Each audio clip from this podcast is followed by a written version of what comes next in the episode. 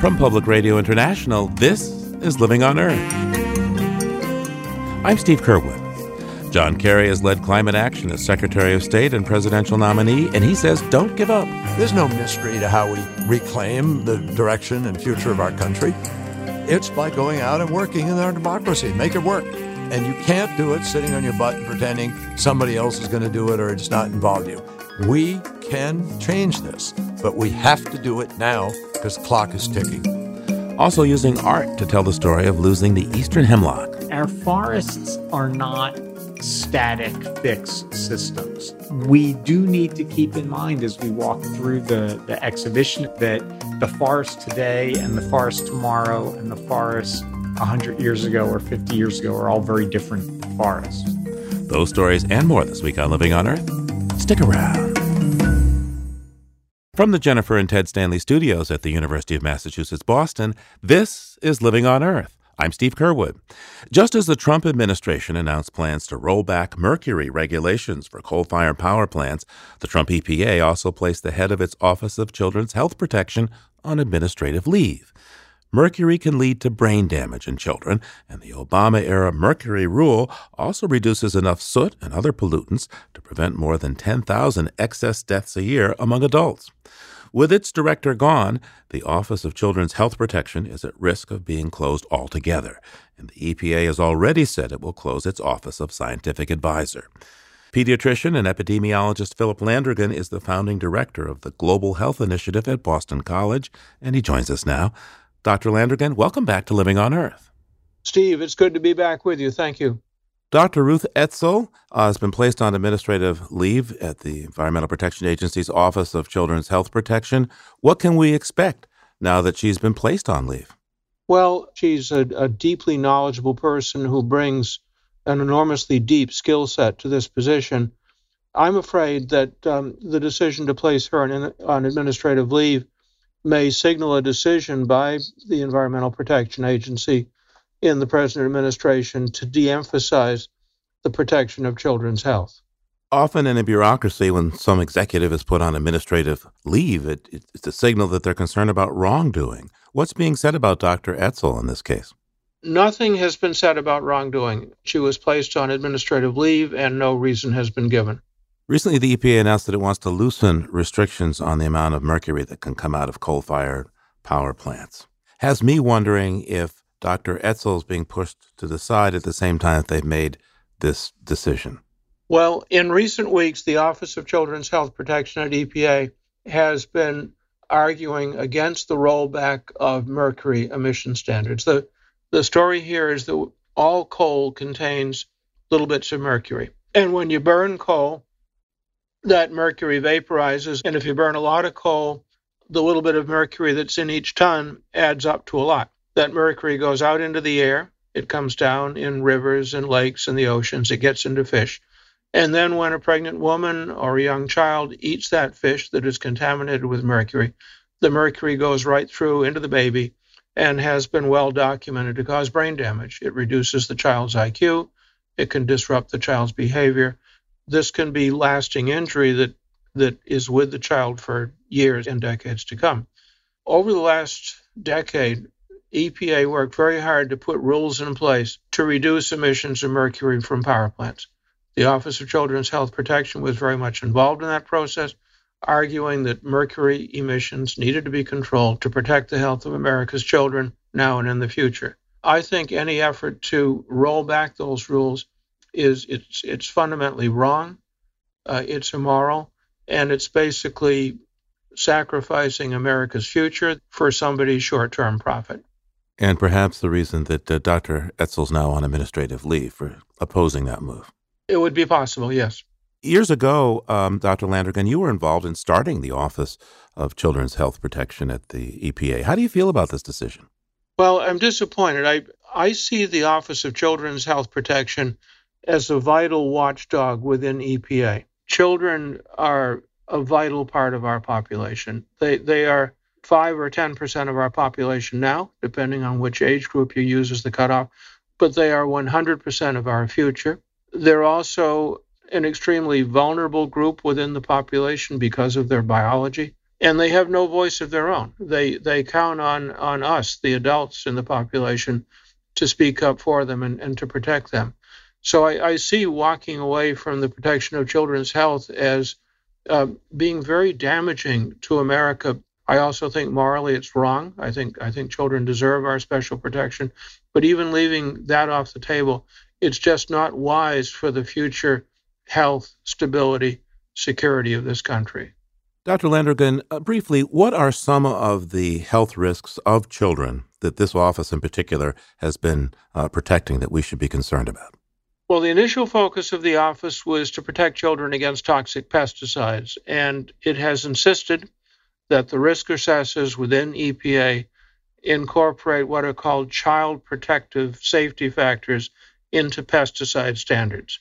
They also encourage the air office, the air pollution office, to set air standards low enough that they protect children's health. The office has sought to protect children against lead and against mercury. It really covers a wide range of issues that have the potential to affect children's health. By the way, the EPA is also looking to shut down its Office of the Science Advisor. Tell me, please, about some of the potential outcomes of this decision. Well, the Science Advisor, like the Office of Children's Health Protection, is a watchdog. It provides advice to the administrator and the senior staff. It guides them to make decisions that are based on evidence and based on science, as opposed to other factors such as short-term political gain or profit. And if that office is dissolved, then I would argue that EPA, which is supposed to be a science-based organization, is going to be flying without a radar. Some would say it's about money, that industry doesn't like these regulations. It's costing them money. Yeah. Various industries have pressed for many years to eliminate or at least weaken the Office of Children's Health Protection. I have no specific knowledge that an industry has intervened here, but certainly these actions are part of a consistent pattern that reflects industry's longstanding goal to eliminate or weaken the office. I have to ask, how angry are you about this? I'm very angry. I mean, I'm a pediatrician. I've devoted my professional life to protecting children against environmental hazards. I'm also a father and a grandfather. And it really angers me to see very carefully crafted protections for children's health that have been put into place with meticulous care over the span of 2 decades being ripped away in a weekend. Philip Landrigan is the pediatrician and epidemiologist and founding director of the Global Public Health Initiative at Boston College. Dr. Landrigan, thanks so much for taking the time with us today. Thank you, Steve. It was a pleasure.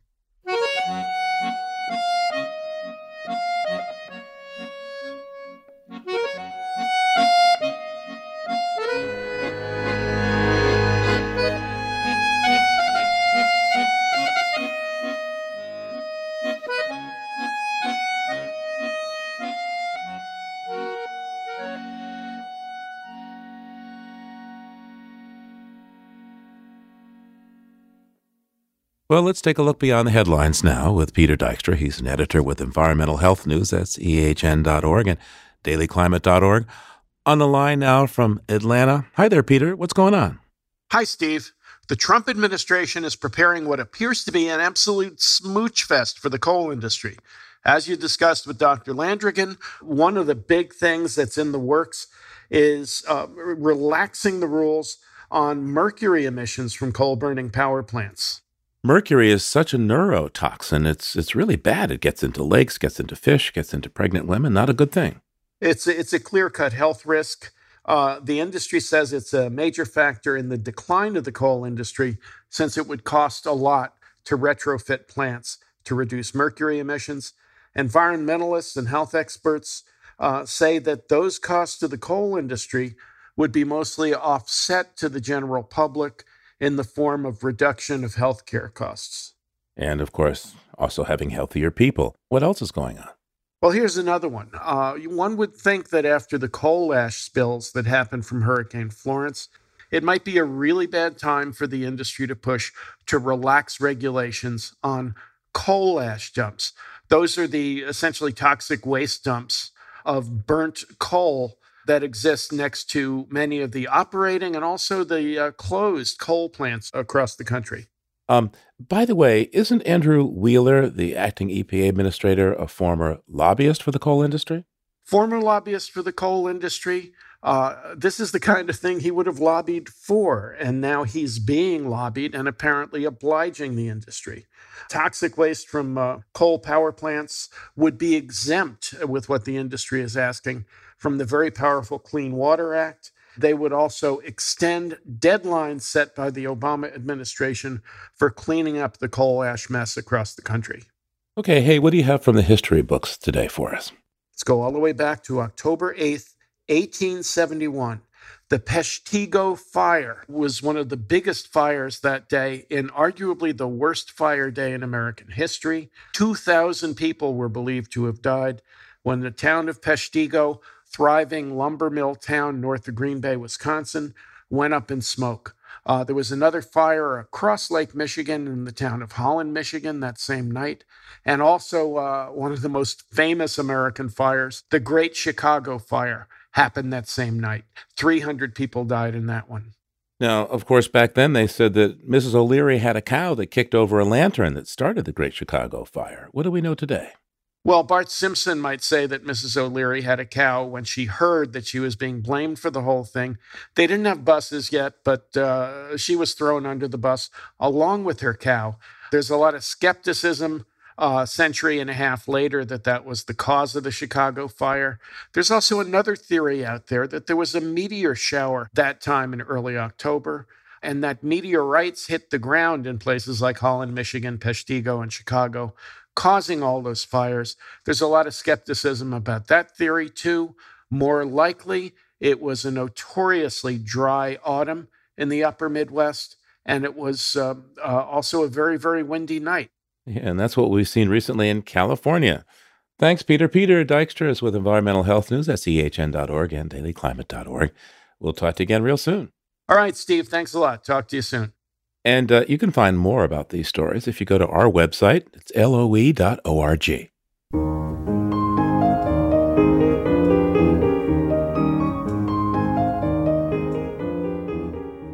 Coming up, a failed tsunami warning system has a catastrophic impact in Indonesia.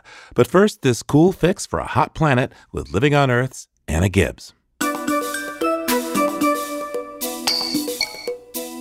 Scientists from Duke and Cornell universities recently led a crowdfunding effort to sequence the genome of a tiny fern called Azolla.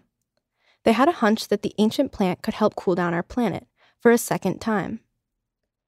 50 million years ago, the Earth was hot and thick with greenhouse gases. Carbon dioxide levels were nearly 10 times what we see today. Heavy rain flooded the coasts, palm trees sprouted in Antarctica, and the Arctic Ocean was like a warm lake. Then along came Azolla. It thrived in the nutrient-rich air and soon covered the oceans like a thick green carpet. Though minuscule, with leaves smaller than a gnat, Azolla can double its entire body mass in less than 2 days. To do that, it sucks up a lot of carbon dioxide, which makes it an excellent carbon sink. Within a million years, Azolla pulled trillions of tons of carbon dioxide from the atmosphere. In fact, Azolla gobbled up so much carbon dioxide, nearly half the CO2 available at the time, that it helped cool the planet from an intense hothouse to the temperate climate we have today. Now scientists are researching the potential for Azolla to alter the climate once again. And if averting catastrophic climate change wasn't enough, Azolla has another trick up its sleeve. It's an excellent natural fertilizer. In fact, Azolla has been used to fertilize rice paddies in Asia for over 1,000 years. And researchers believe it could be used on other crops to decrease the need for toxic synthetic fertilizers. And the list doesn't end there. Azolla has the potential to be a natural insect repellent and even a sustainable food source. In any case, it seems Azolla may be able to lend us a hand, albeit an extremely tiny one. That's this week's Cool Fix for a Hot Planet. I'm Anna Gibbs. And if you have an idea for a cool fix for our hot planet, please send it our way, and we might put it on the air. Our email address is comments@loe.org. That's comments@loe.org. If you like what you hear on Living on Earth, please join us with a gift of $5 or more. Just go to loe.org, and click on Donate at the top of the page. And thank you.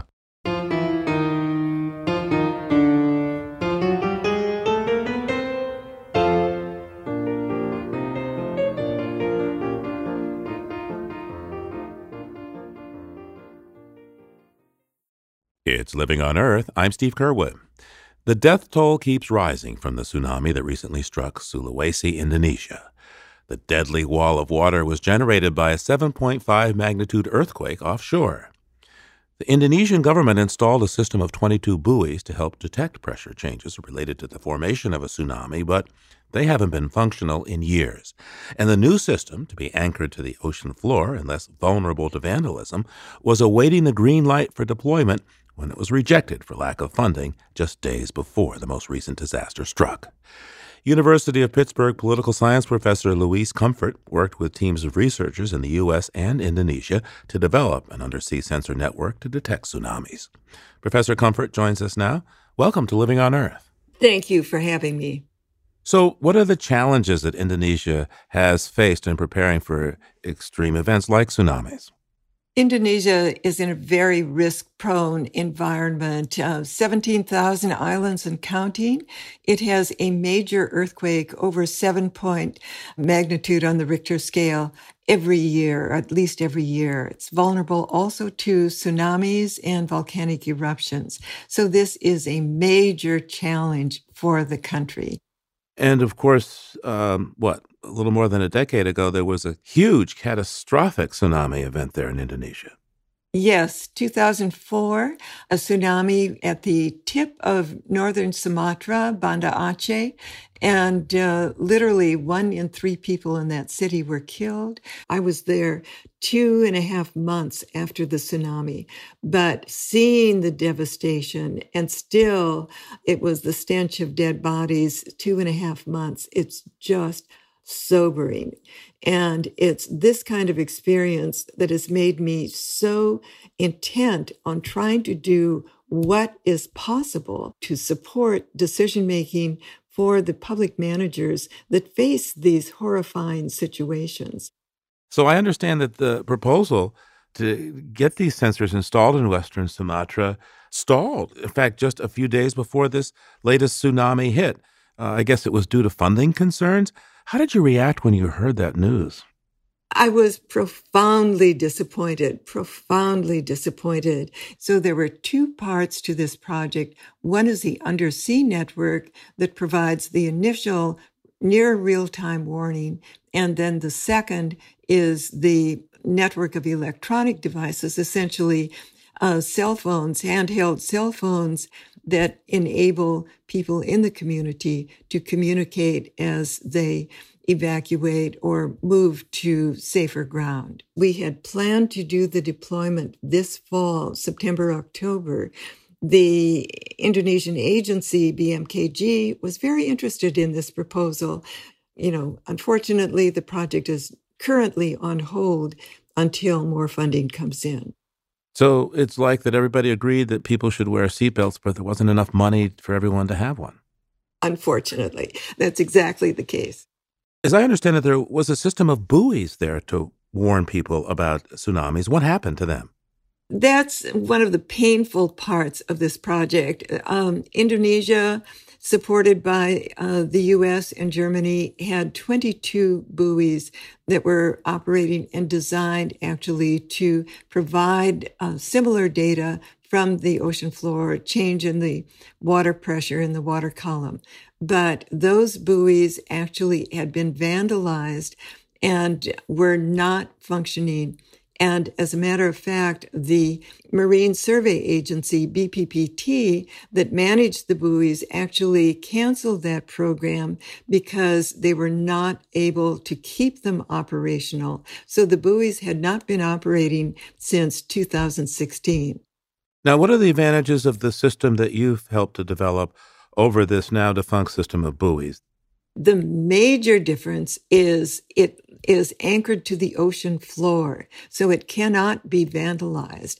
And it uses a very interesting scientific phenomenon of the thermocline of warm equatorial waters to enable acoustic communication, that is underwater communication, where the data is transmitted from the sensors to another communication center to another communication sensor, and then picked up and transmitted via cable to a land station that transmits the data via satellite. And of course, the acoustic communication in the water is what the whales use, huh? Exactly. That's exactly right. To what extent has the perspective now of the Indonesian government changed, given this recent disaster? Well, I hope it has changed. Right now, I'm certain that their full attention is on the immediate recovery. But, I do hope that the agencies will reconsider this as a very important part of their overall tsunami early warning system. Louise Comfort is a professor at the University of Pittsburgh. Thank you so much for taking time with us today. Thank you. It's been a pleasure.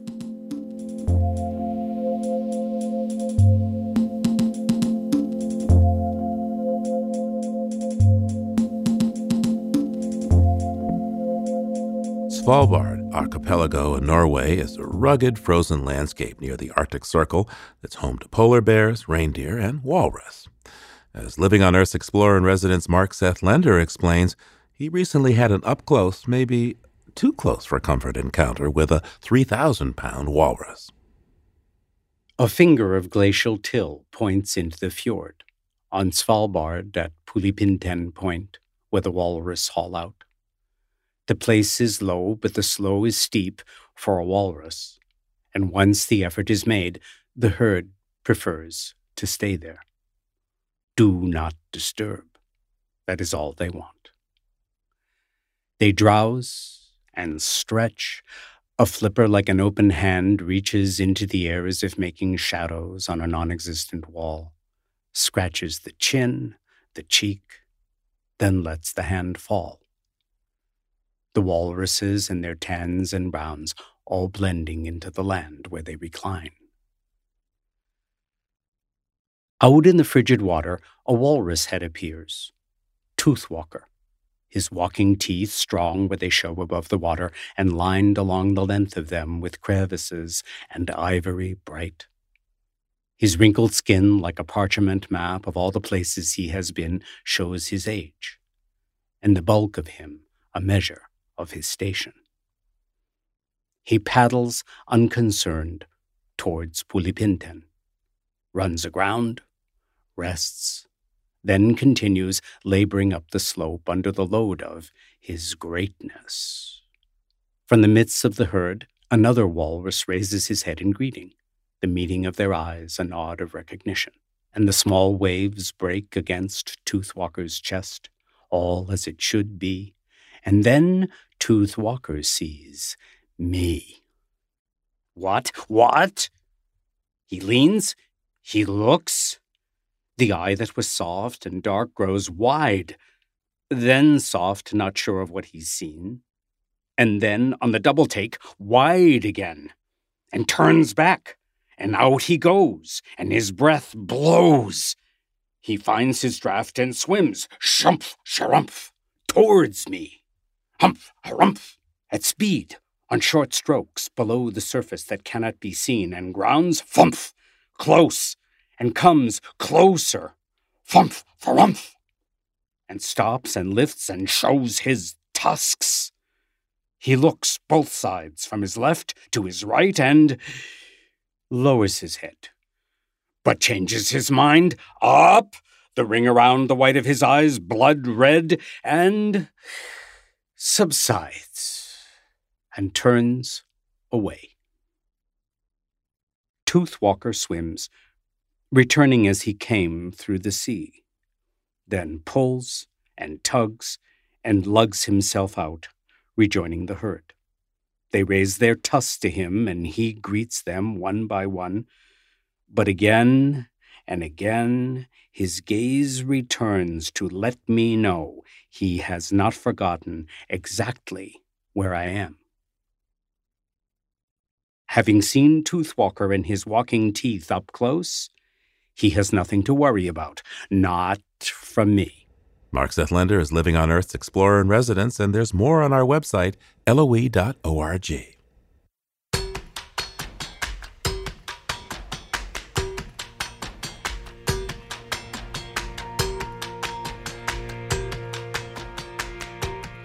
The Harvard Forest in Petersham, Massachusetts, is known as the Wired Woods. It's a hotspot for scientific research on topics ranging from soil warming to atmospheric carbon exchange. And now a researcher has created an art exhibit in the forest. The work, called Hemlock Hospice, is a joint effort between ecologists and artists to tell the story of losses among the eastern hemlock trees, once giants of the lumber business. Living on Earth's Savannah Christensen went to check it out. At first glance, the Harvard Forest looks like a typical New England forest. Birds chirp in the branches above, and the sun shines in a perfectly clear sky. But look more closely, and you notice all the hemlock trees are dead or dying. An invasive species is killing them off by sucking out their sap. Spindly bare branches are strewn about the ground, and the decaying, gnarled trunks moan as they lean over one another. This part of the forest houses an art installation project created by David Buckley Borden, the Harvard Forest artist-in-residence. The project is called Hemlock Hospice. As most folks know, hospice care is end-of-life or end-of-term care, and it's designed to have a more kind of dignified close to one's life. But it's also intended to benefit the living, so they can have a positive experience as much as one can when experience the loss of an individual or a species or an ecosystem.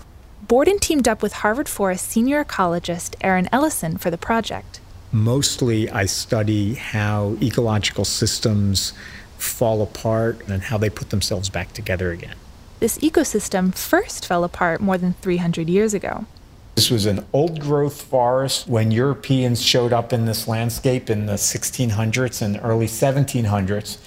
So you have big trees and very small people, and they didn't have chainsaws, they didn't have power tools, but they had a lot of strength and a lot of willpower to make it something that we could use. And they very assiduously cut down all the forest. Over time, though, eastern forest, including hemlock trees, grew back.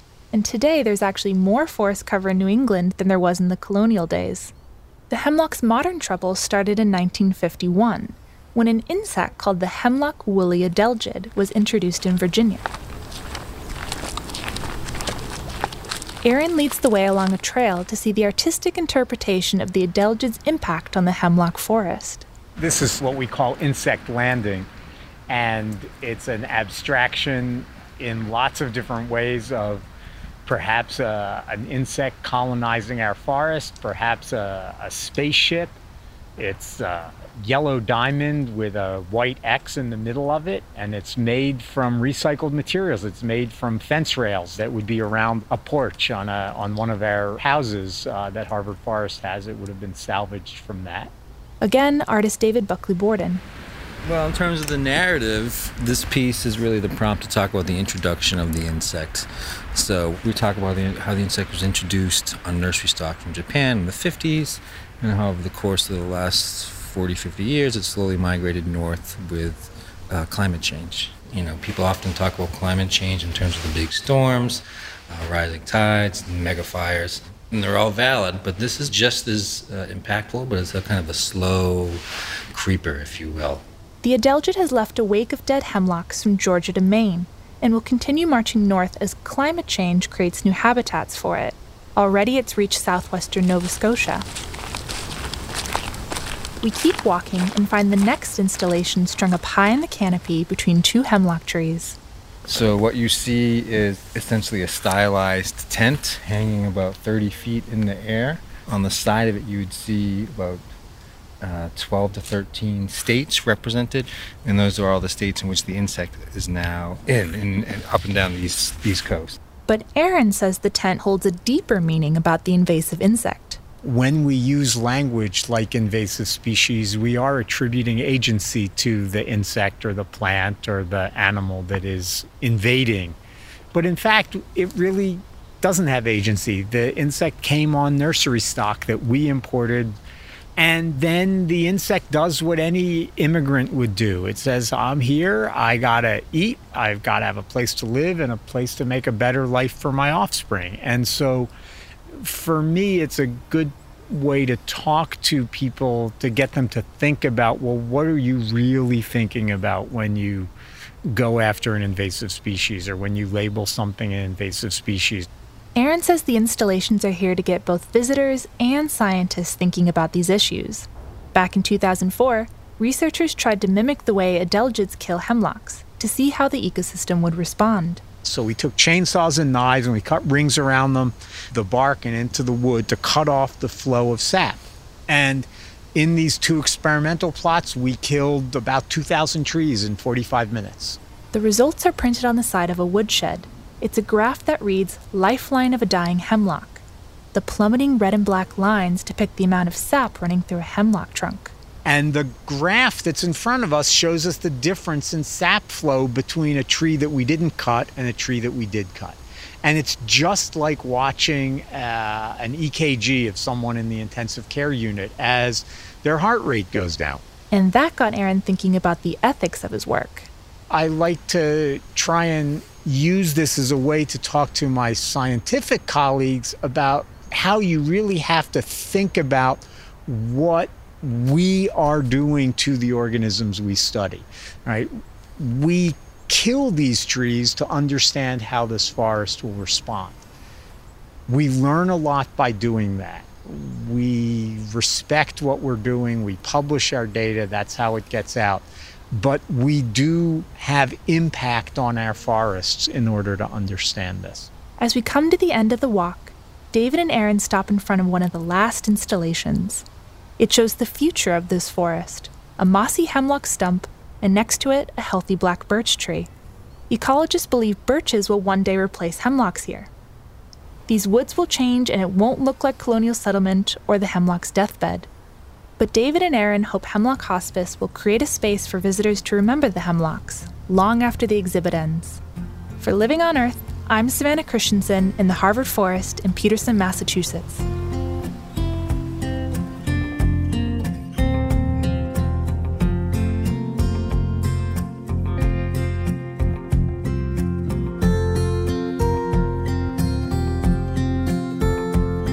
Coming up, former Secretary of State John Kerry on his love for the ocean and how best to protect it. Stay tuned to Living on Earth. Support for Living on Earth comes from the Gordon and Betty Moore Foundation and from a friend of Sailors for the Sea, working with boaters to restore ocean health. It's Living on Earth. I'm Steve Curwood.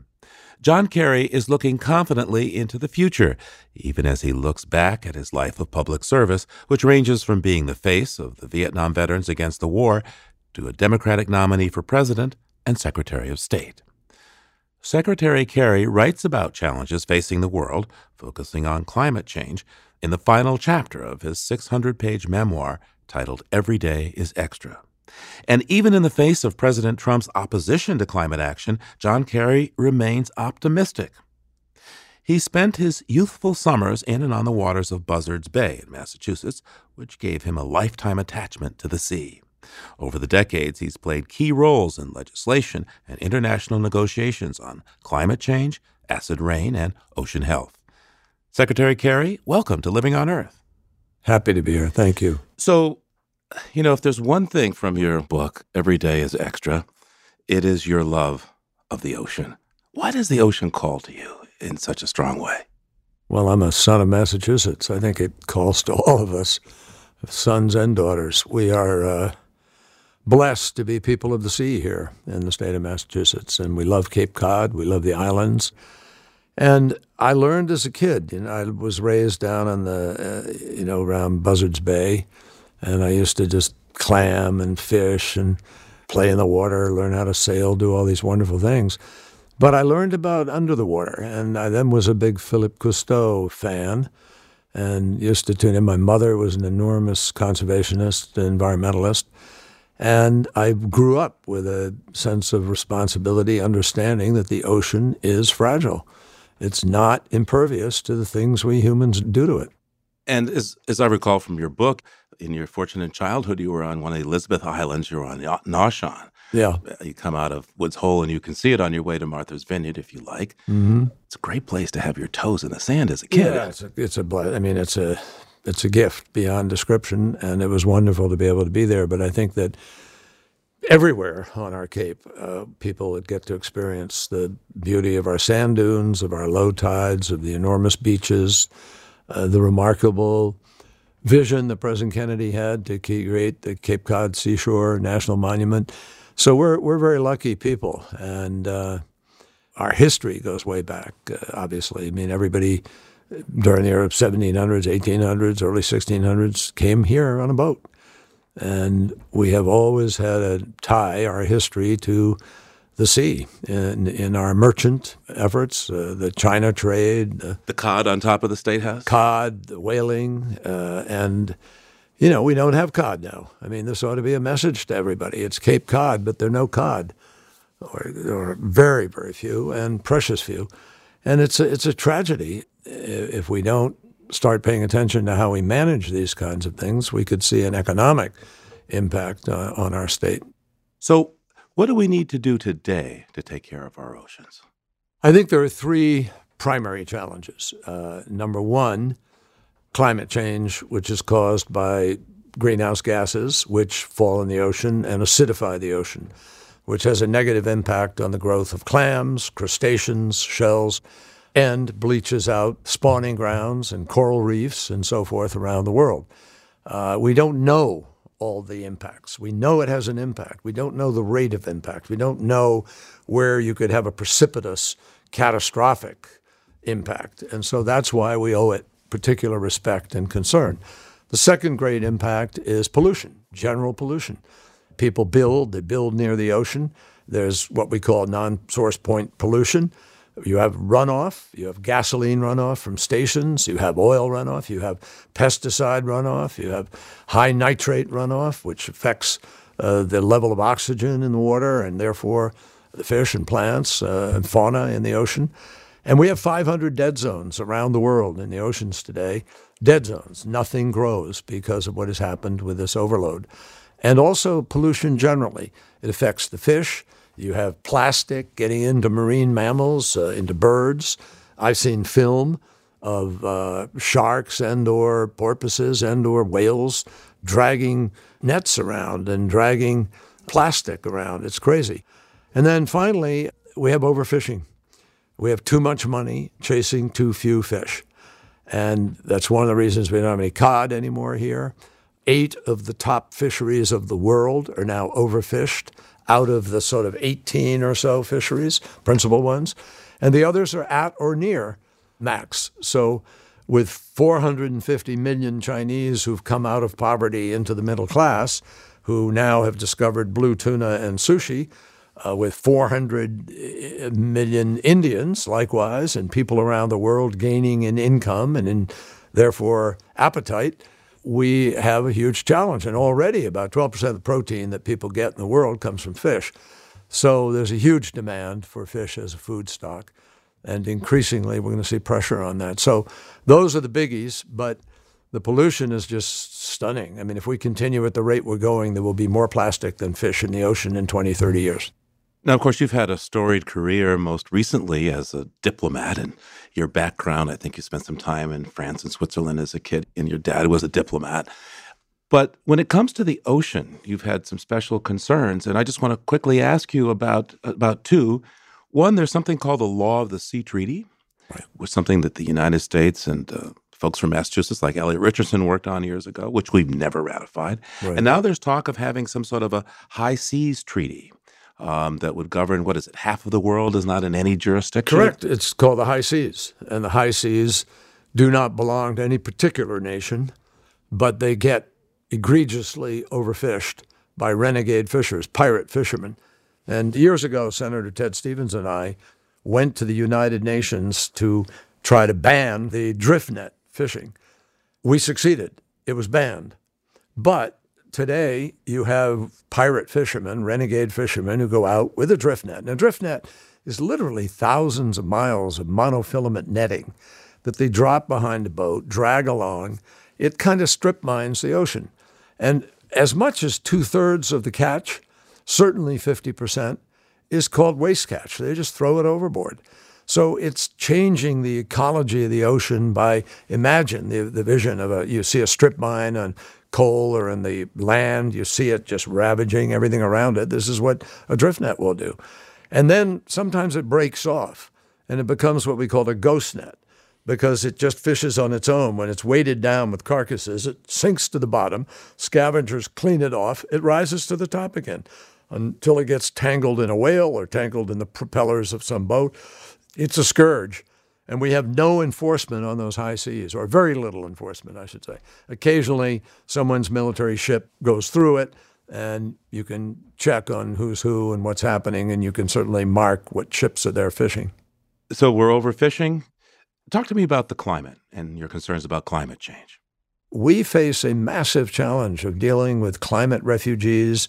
The prime minister of the Fiji Islands, I just met with him the other day at an event in California where he pointed out that they're literally taking refugees from other islands. And they themselves are now planning how to move. Where can they go to be safe? They're going to lose their nation state, which is these islands. Increased fires, increased floods, more moisture in the air because of the warming of the ocean, more intensity in the storms because of that moisture. We're seeing it in the hurricanes we've seen. Last year, just 3 hurricanes, Harvey, Irma, and Maria, cost the taxpayer $265 billion. 1/3 of the Defense Department budget for a year. Think of that. 3 storms. And it's going to get worse. So people who sit there and say, well, we can't afford to do something or we can't, that's crazy. It is far more expensive to do nothing or to do very little than to actually step up and try to deal with the problem of climate change. And why? Because the answer to the problem of climate change is energy policy. We have the solutions. Solar today is less expensive than coal. But people are still using coal. We shouldn't be. We can't be using coal because it's the dirtiest fuel there is. And we've got to move off of coal onto the alternative renewables. They're there, and we need the leadership that does it. And regrettably, this president and his administration are not only not dealing with climate, but they're lifting the restrictions we have on air quality because of automobiles. They're lifting the restrictions we had on coal dust going into water, into rivers and lakes. They're putting it back. God knows, I don't know who the constituency is for this, but that's what they're doing. Well, you do know who the constituency is. It's coal companies and it's big corporations and so forth. And we have to fight back against it. Your book, which you call Every Day is Extra, could almost be about the climate itself. That every day we wait to deal with it. Well, it is about the climate. The last chapter of my book, which I'm very partial to, it's the wrap-up chapter, is called Protecting the Planet. And I deal with my efforts to get the Paris Agreement passed. I mean, I went to China, brought the Chinese into the agreement with us, because I watched the failure in Copenhagen 4 years earlier, where it fell apart because China was leading the less developed countries in a different direction. China and the United States were able to lead the world to make an agreement. That's what we have to get back to. Instead of, bashing China every day with new sanctions. Now, there are problems with China's management of the market. Of course. I'm not ignoring that. I think there's a better way to deal with it than the current administration is. So let's drill down on that. I believe over the years, I've seen you at just about every of the major climate conferences. What inspired you to think that you could find a way to cut a deal with the Chinese? Because between us and the Chinese, it's 40, almost 50% of the world's emissions. Well, short of just shy of 50. It's about 45, Yeah, so what inspired you to think that there would be a way that you could get them to join us to do something? I believe in logic. I believe in common sense. And I believe in the power of persuasion. And I believed that it was in China's interest. I mean, it's hard to get countries to do things that they never perceive are in their interest. But I thought it was in their interest because I'd spent enough time working with lower-level Chinese bureaucrats on the subject of climate that I knew what they were thinking. And I knew they were hearing from their own constituencies. I mean, China is a one-party system. It's authoritarian, yes, but it's not immune to citizen opinion. And it's quite amazing, really, the way, in fact, it filters up through the mayors and the governors and into the ether of their politics. So I was hearing from people that Chinese were increasingly upset with the quality of their water. They were upset with the quality of their air. We were posting the daily air quality on the embassy in Beijing. And people were tuning in like crazy to our embassy to find out what the air quality was. And the Chinese didn't love it, but we did it. It had an impact. So they wanted to take care of their people. It's that simple. They really knew. But they did it because politically it's survival. They knew it was important to their ability to be able to meet the people's interests, which is basic politics. We haven't been doing that in America, by the way. People's interests are not being met in our own country. And that's why our democracy is in trouble. That's a whole different diversion. I won't go there in this instant. Well, but do go there. Well, it has to do with whether we get things done on the environment, whether we hold people accountable to what's happening now. The fact is that I believe people, individuals, kids here at, you know, at UMass or at any college in this country are the key to being able to hold the politicians accountable. And you can't do it sitting on your butt and pretending somebody else is going to do it or it's not involve you. Everybody has to be involved in this. We have to go out and organize and make it a difference. Now, why do I say this with such conviction? I'll tell you why. Because we did it in 1970. In 1970, Rachel Carson had inspired many of us with the Silent Spring. We had the Woburn waste dump. We had toxic waste sites. We had a river, the Cuyahoga River in Ohio, would light on fire, literally. And people say, I don't want to live next to this. I don't want to get cancer from the water I drink. I don't want to get, you know, emphysema or heart disease from the air quality. So we brought 20 million Americans out of their homes on one single day, Earth Day, April 22nd, 1970. And we translated that into a political movement. We targeted the 12 worst votes in the United States Congress, House of Representatives. 7 of the 12 lost their seats in the 72 election. Guess what? Boom, we had the Clean Air Act passed, the Safe Drinking Water, the Marine Mammal Protection, the Coastal Zone Management. The EPA was created and Richard Nixon signed it into law. Why? Because it was a voting issue. That's what we have to do today, folks. There's no mystery to how we reclaim the direction and future of our country. It's by going out and working in our democracy. Make it work. Last time in 2016, when Trump was elected, 54.2% of eligible voters came out to vote. 54.2. When Barack Obama was elected in 2008, it was 62.3%. That's the difference. The story of what we have today is not the people who did vote, it's the people who didn't vote. And so I'm just saying to you, we can change this, but we have to do it now because the clock is ticking. John Kerry is a former Secretary of State, candidate for president, a 5-term United States Senator for Massachusetts, and his new book is called Every Day is Extra. We'll have the rest of our conversation with Secretary Kerry next week, and you can find the full interview on our website, LOE.org.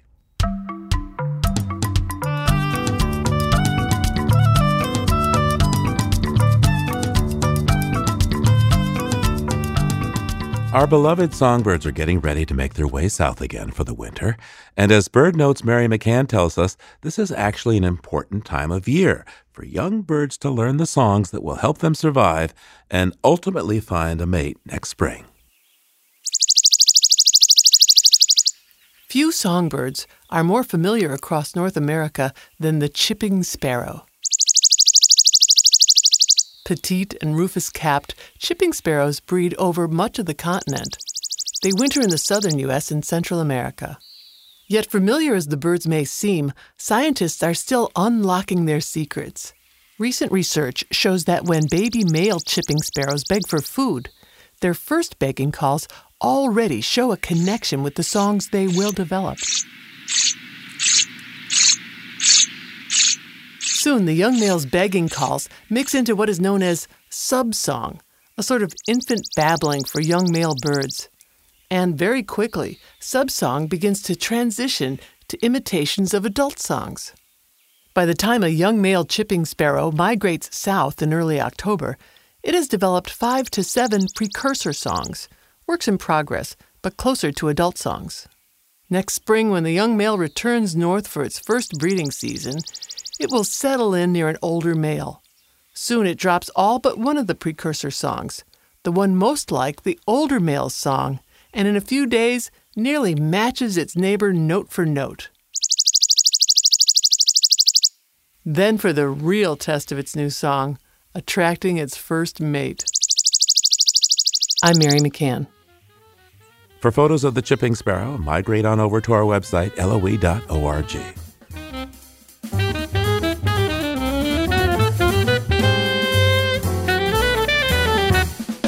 Living on Earth is produced by the World Media Foundation.